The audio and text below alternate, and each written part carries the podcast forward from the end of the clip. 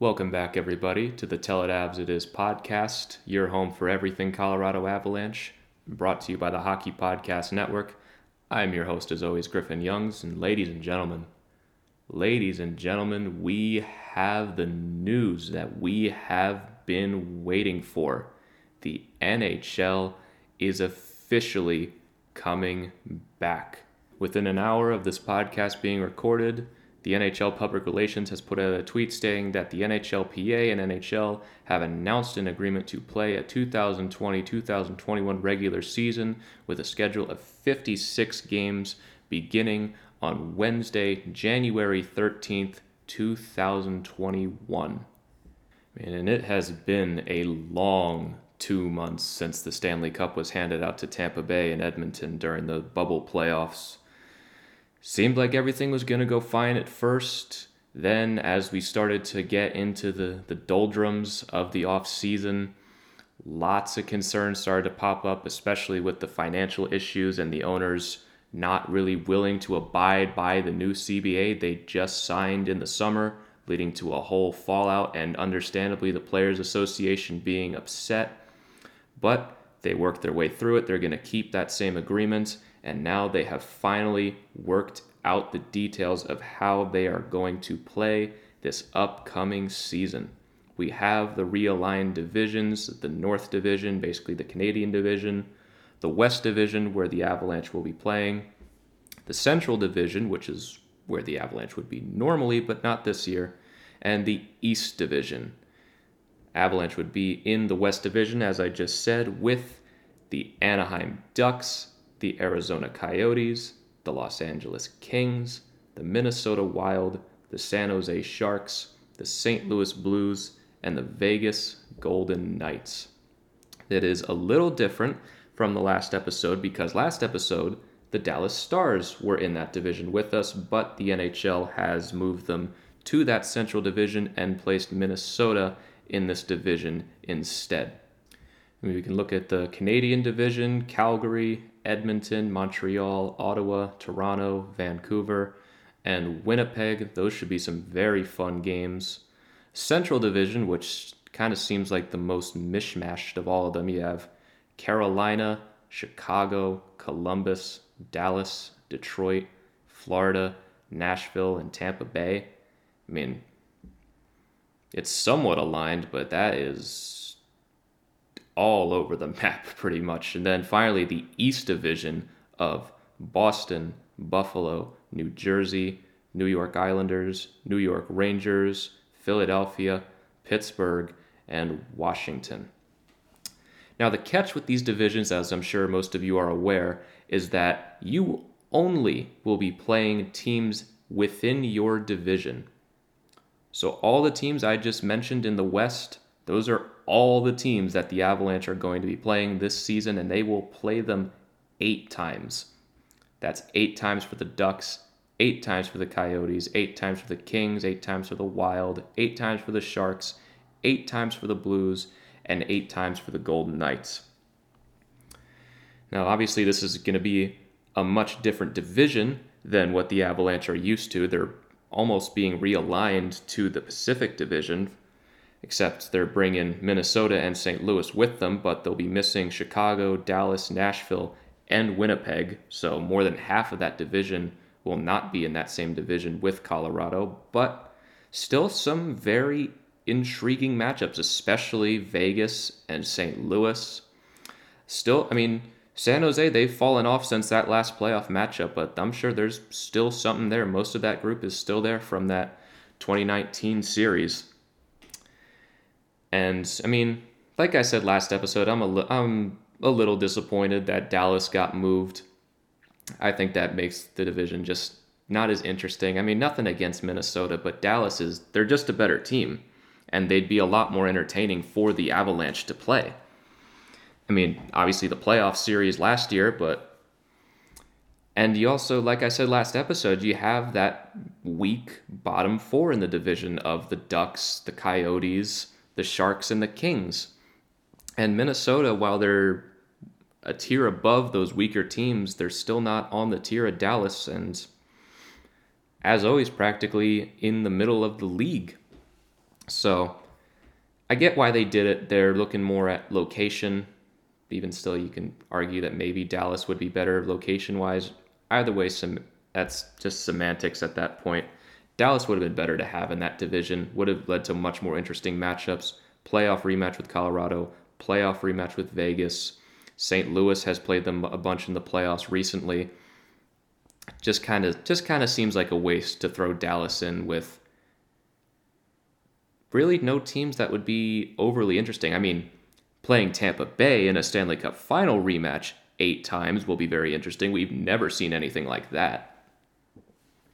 And playing Chicago, who is like a semi-rival for them, would be interesting. But, I mean, there's nothing between Carolina and Dallas or Columbus, especially not Detroit. I mean, good for Dallas getting to play Detroit 8 times this year, but just not as interesting to me. And looking back at that West Division with Colorado, still some very good matchups. I'd say the two I'd be most excited for would obviously be the matchups against Vegas and St. Louis. I mean, you can make the argument, like I said last episode, that Colorado and Vegas are 2 of the top 3 teams in the league, and to see them play each other potentially will be 8 times this season. That will be a treat.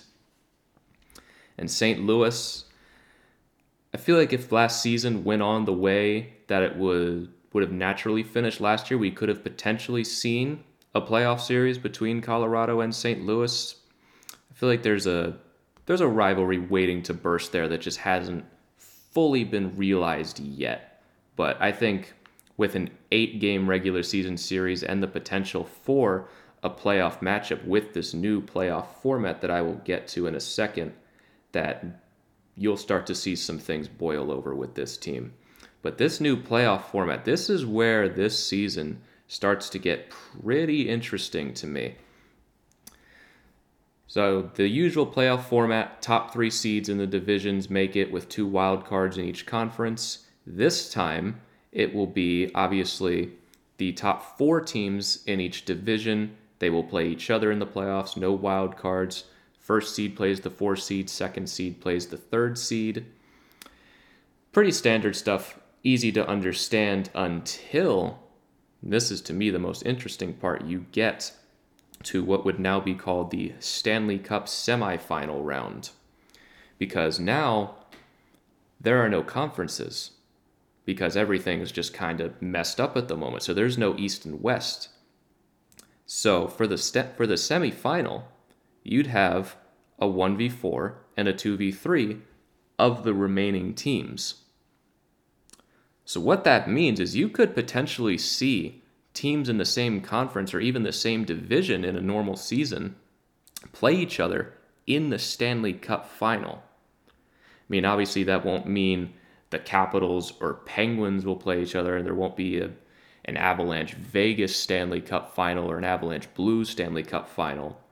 But it does open the door to some very, very, very interesting potential matchups. Like, let's just, for the sake of conversation, say that Boston and Toronto meet in the Stanley Cup final, or Boston-Montreal for that matter.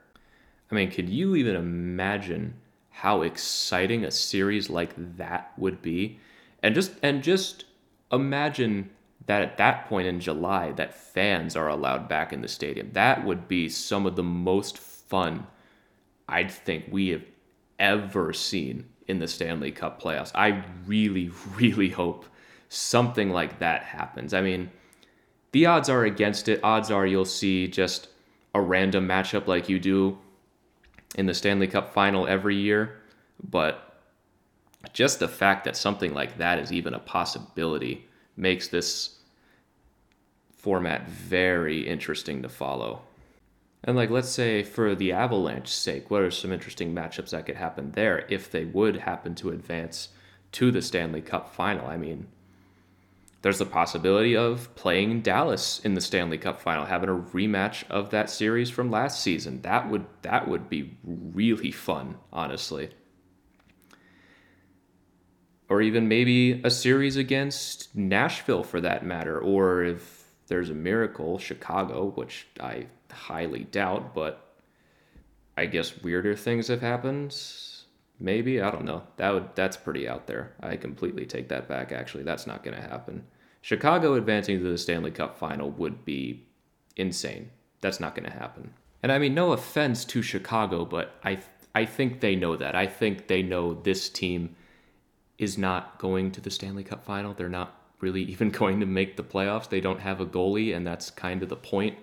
They're rebuilding, as they said in their letter, even though they're not trading any of their good players, but they just classified this as a rebuild for some reason. But anyway, regardless, moving on, I think for one season, this is a very interesting setup, especially since the NHL had their hand forced to pretty much make that Canadian division and limit travel as much as possible. I think they did a pretty good job here. I mean, obviously, some divisions are better than others. That East division is crazy.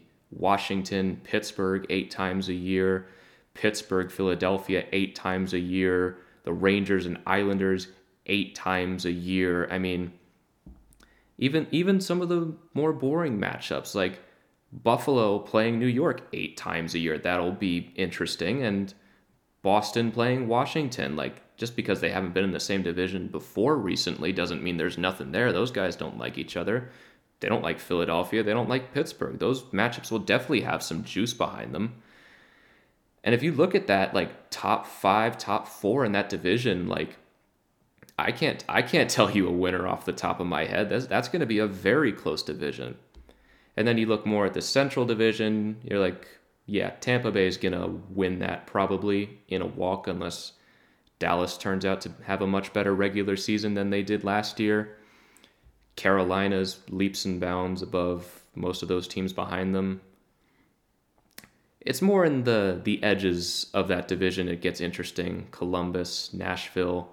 We'll see if Florida has anything, but most of those matchups, especially against Detroit, will end up being a throwaway. I mean, you want to watch some fun hockey? Let's watch Chicago play Detroit 8 times a year. I mean, there's going to be some clunkers. Those are going to be clunkers. At least there's some playoff history there. The West Division for Colorado, pretty interesting. The high-end matchups are fantastic. Colorado, Vegas, St. Louis, Colorado. But then you have, honestly, a bunch of clunkers. I mean, Arizona, Minnesota, those are not going to be very interesting. I mean, and the battles of California, those would be interesting if this was 5 years ago, but all of those teams are bottoming out right now, trying to rebuild from the ground up. Just not the right time for them to be playing 8 times a year, but there'll still be some juice behind those matchups. They still don't like each other. And then you got the North Division, the Canadian Division, where you're going to have Calgary, Edmonton 10 times a year because the Canadian teams are going to be playing each other 10 times each. The Battle of Alberta 10 times this season alone makes that division worth it. And that's not even factoring in matchups like the Leafs and Habs playing 10 times a year. I mean, a lot of the Canadian matchups are just inherently interesting. But seeing these 10 times a year is going to be something very, very special, especially if it does end up being you play the same team maybe 2, 3, 4 times in a row before you hit the road again. Maybe a bunch of home-and-home series, like little playoff series like you would normally see in baseball. Especially for this Canadian division, that could be a lot of fun. Like, Edmonton, Toronto would just be for one entire week, 3 matchups. That would be a lot of fun to watch. But I think it's time to move on and look at some of the other details of how they're going to play this season. Training camps for the 24 teams that made the expanded playoffs will begin on January 3rd. And for the teams that missed the expanded playoffs, their training camps will begin a few days earlier on December 31st, New Year's Eve. There will be no preseason this season. They're just going to jump right into the action with the regular season. No point wasting time for tryouts and meaningless games. I mean, So you gotta sacrifice something, and I don't think anyone's gonna be mourning the loss of the preseason all that much, especially when you can get the regular season started sooner and eventually wrap this season up as soon as you can, so you can start the 2021-22 season on time, hopefully, in maybe October, and if they have to go any further, November, but I doubt they would want to go any further than early November. And they got to complete this season before the Olympics start, because NBC is not going to be playing the Stanley Cup playoffs over the Olympics. I mean, that's just a given. So they're going to... It's good there's going to be no preseason. No one's going to miss it. Jump right into the action. Everyone's hungry for hockey. No tryouts. Let's just get right to the good stuff. NHLPA announced where will games be played this season. Well, they will be played in teams' home arenas, and most of the arenas will not, and at least in the initial part of the season, be able to host fans. But obviously, that could change if things get better in North America, but for the very least in the beginning, and quite possibly the whole season, there will be no fans. This is also very interesting. The league will be prepared to play games in one or more neutral site venues per division should it become necessary. So... possibility of another bubble not ruled out quite yet. If things get much worse and there's outbreaks in teams and everything, and they've got to pause a season to get it under control, I think you could see another bubble to finish out a regular season, or even for the playoffs for that matter, if they're just not sure at that point. But it's good to see they have some kind of insurance policy, and I think players will appreciate being able to play in their home arenas, even if it's without fans, which will be weird, especially since, me personally, one of my favorite parts is just hearing all that crowd noise in a hockey game. I think losing that takes away a lot of the soul from the game, because they're really outside of, like, European soccer. There's no crowd that does crowd noise better than hockey, since it's indoors and everything. I mean, you don't get the same kind of atmosphere at a football game or a baseball game or even an NBA game for that matter. They just don't have the same amount of tension and explosions that you get from an NHL crowd. So hopefully, eventually, they can be brought back, but for the time being, just going to have to deal with it again like we did for the bubble playoffs. And that's about all the details that we have at the moment about the upcoming season. Obviously, a lot more information is going to be coming out in the coming days and in the coming weeks before they do eventually drop the puck on the 2020-2021 season. Before we move on, I got to address a pet peeve I'm going to have with this season. Calling it the 2020-21 regular season. That's just not true. That's just not true at all. It's the 2021 regular season. The only part of this season that starts in 2020 is that the teams that didn't make the playoffs have 1 day of training camp on December 31st. Everything else is in 2021, yet this is still going to be called the 2020-2021 regular season, which is implying that any of this season is taking place in 2020. It's not. Everything that's happened in 2020 has been the draft and free agency. I mean, it's up to you whether you count those as being part of the old season or as the new season, but I'm just going to say right now, that is going to be something that is going to be on my nerves a lot this season for absolutely no reason. It's going to bother me. 1 day of training camp in 2020, everything else in 2021. I mean, let's just be honest. It's the 2021 regular season. That's all there is to it. And every time the season's going to be talked about, it's going to be called the 2020-2021 regular season. And I'm going to think every time in my head, that's just not true. It's not. But, man, whatever. Where it's such a small thing to be bothered about. We're getting hockey back. That's the important part.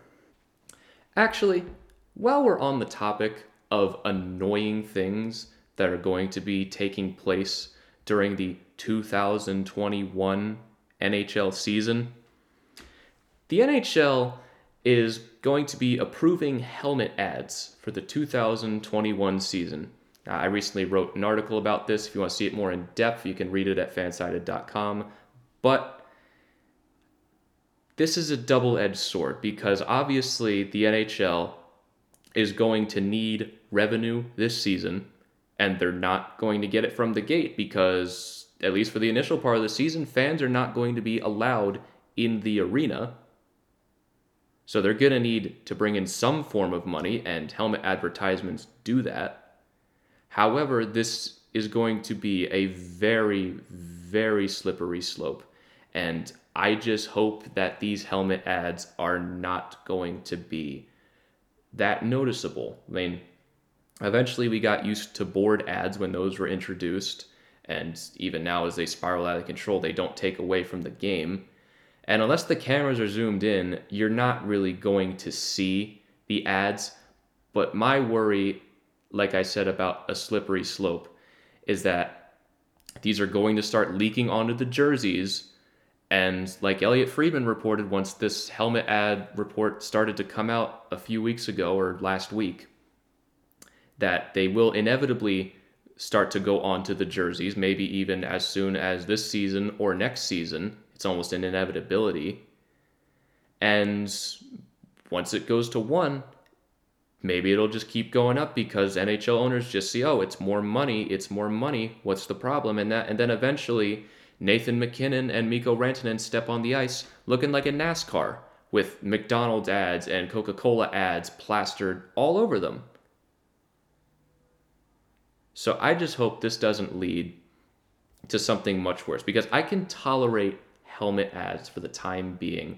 I understand the purpose.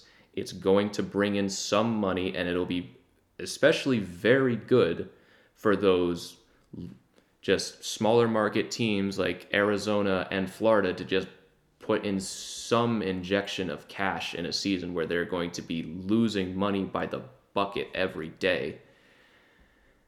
But the second these are going to leak onto the jerseys is when myself, and I'm sure several other people, are going to start being bothered by it. Because the jerseys, most of the jerseys in the NHL are really nice. They don't need anything else, least of all in advertisement. And once it gets one, I worry it's going to turn into two, front and back, and then maybe on the top and bottom. And if you haven't seen a European hockey jersey, look it up right now. They're ridiculous. They're gross. They're covered in ads. They're basically billboards. And I don't want the NHL to turn into that. I understand that the NHL doesn't make as much money as the other three major American sports, but that does not justify this. I understand the helmet ads. I don't want them to be forever, but I understand them. Let's just stop it right here. Stop it right now. You get the helmet ads, nothing else. Gary Bettman, if you do anything, please keep up the good fight and keep advertisements off of the player uniforms. Please. Anyway, I did want to move on and touch on this Nathan MacKinnon interview that he had with NHL.com earlier this week on December 18th. And I love Nathan MacKinnon. He is exactly what you want, and not just an athlete, but your star player. He takes his job very seriously, and he wants to be the very best version of himself. But the way he phrased some of his answers in this interview were very funny. So in an interview he had with the High Button podcast earlier this week, they asked him, if he believes Colorado are the popular choice to win the Stanley Cup this season, and his response was, I guess we're the favorites or whatever for this season. I guess it's a shortened year, but we're excited. He continued to say, I think the big thing, though, is we need to focus on the process of things. We're not going to win a cup in January to start the season or in training camp. We need to take care of training camp, get better every day. I know it's cliche, but it's true. Play well every night, grow, fix the things, and hopefully head into the Stanley Cup playoffs flying. It's all about the cup for me, and I think the guys on the team would agree. I mean, and all of that's correct, but just to be like, yeah, I mean, I guess we're the favorites or whatever. I guess we're one of the best teams in the league is such like a hockey answer. But I mean, he's got the right mindset and everything coming into the season. I love that this guy's on the team. He takes his job very seriously, and he's very good because of it. And also, they asked him how it feels to arguably be the best hockey player in the world. His response is, I don't know. I don't know. He just said, my whole life I just wanted to make the NHL. My goal wasn't to be the best player in the NHL. My goal in my third or fourth season was just to be the best version of myself. Honestly, I was a decent player my first couple years, but I never thought I would get to this level. I'm in a good place and still trying to get better, feeling better every year. Nathan MacKinnon, you are at worst the second best hockey player in the world. Perhaps only behind Connor McDavid. You can make the argument either way at this point in time. Just be like, I don't know. He's not satisfied, and I think coming into this season, I think that Game 7 loss to Dallas last season, especially the way it happened, I think is really eating at him. And I think he is going to come out like a man possessed once this season gets started, and especially once it gets to the playoffs. Because last year in those playoffs, he had a point in every single game except the Game 7 against Dallas. And Nathan MacKinnon strikes me as the kind of guy where that's all he thinks about. Or just doesn't care that he scored a point every other game. He didn't score a point when he needed to the most. And he's not like a lot of other star players in the league. While like I said earlier, arguably second best. You can argue that he's first. Connor McDavid, the way I differentiate them, Connor McDavid is an amazing player. He's dazzling to watch. His skill and everything when he's on the ice is exceptional and frankly one of a kind. But when I watch Nathan MacKinnon play, it is terrifying because he might not have the crazy dekes that McDavid has and everything. He'll just go right through you. If he has to. He can go around you because he's just that good. But he'll also just run right through you if he has to. Oh, you want to drop the gloves with him? Well, he also boxes on the side and knows how to fight, and he will just crush you in that too. I mean, they're not the same player at all. They're both extremely fast. I mean, McDavid's top speed is faster, but MacKinnon accelerates a lot better. He's a much better power skater. It's a difference between skill and power between them. I'd be afraid of getting embarrassed by Connor McDavid, but I'd be afraid of getting humiliated by Nathan MacKinnon if I were to go head-to-head with one of them in hockey. I gotta say, I really hope that MacKinnon gets his due in the Hart voting this year for MVP. I mean, he should have won it in 2018 when Taylor Hall won it. And in my opinion, he should have won it last year too. I mean, Leon Draisaitl has Connor McDavid on his team, who most people agree is the best player in the world. And McDavid only missed a handful of games. And sure, Draisaitl was good in those and he led the league in points, but there's already an award for most points. They give you the Art Ross for that. So why do you need to win the Hart as well? MacKinnon, the next closest forward to MacKinnon in terms of points on the Avalanche that season was Burakovsky, who had a great season, but Nathan MacKinnon had almost double his total. Meanwhile, Leon Draisaitl did lead the league in points, but Connor McDavid was in second. So how was he the most valuable player to his team if he has Connor McDavid on his team, who you can argue is more valuable than Draisaitl, or give and take? But MacKinnon was the most valuable player in the league last year. And even in 2018 when Hall won it, it was really a coin toss. I would have given my vote to MacKinnon. I wasn't shocked that Hall won, but I thought last year's voting was just awful. I mean, good on Draisaitl for winning the Art Ross, but I just believe that winning the Art Ross shouldn't automatically qualify you as the winner for MVP. I just think that's ridiculous, especially considering that the Avalanche, if MacKinnon was not as good and didn't score 93 points in 69 games, the Avalanche simply would not have been as good last season. That's just a fact. I mean, they were missing Rantanen and Landeskog and several members of their offense and defense in several points of the season, and MacKinnon would carry a lot of the time.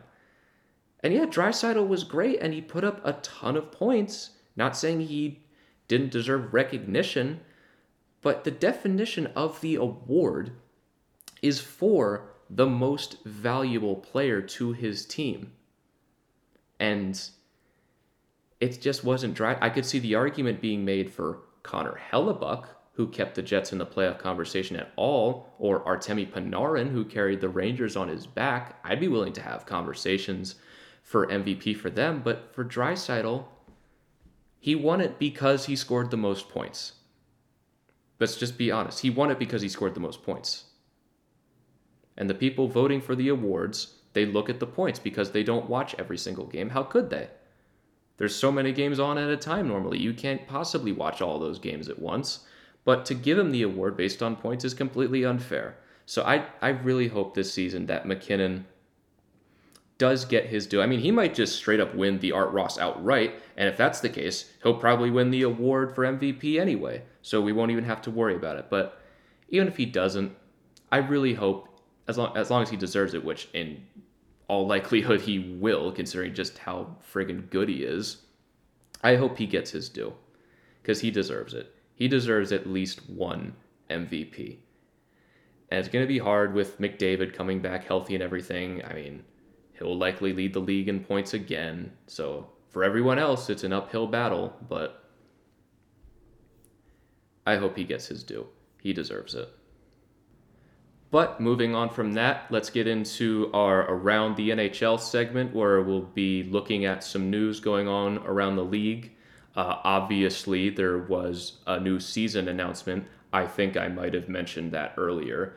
But there was some free agency news recently. Finally, someone is decided to sign one of the many good free agents left on the market, in this case, Anthony Duclair. He goes to the Florida Panthers on a one-year contract worth $1.7 million. And my question is, why did that take so long exactly? Anthony Duclair, 25-year-old Anthony Duclair, who had 23 goals last season and 40 points.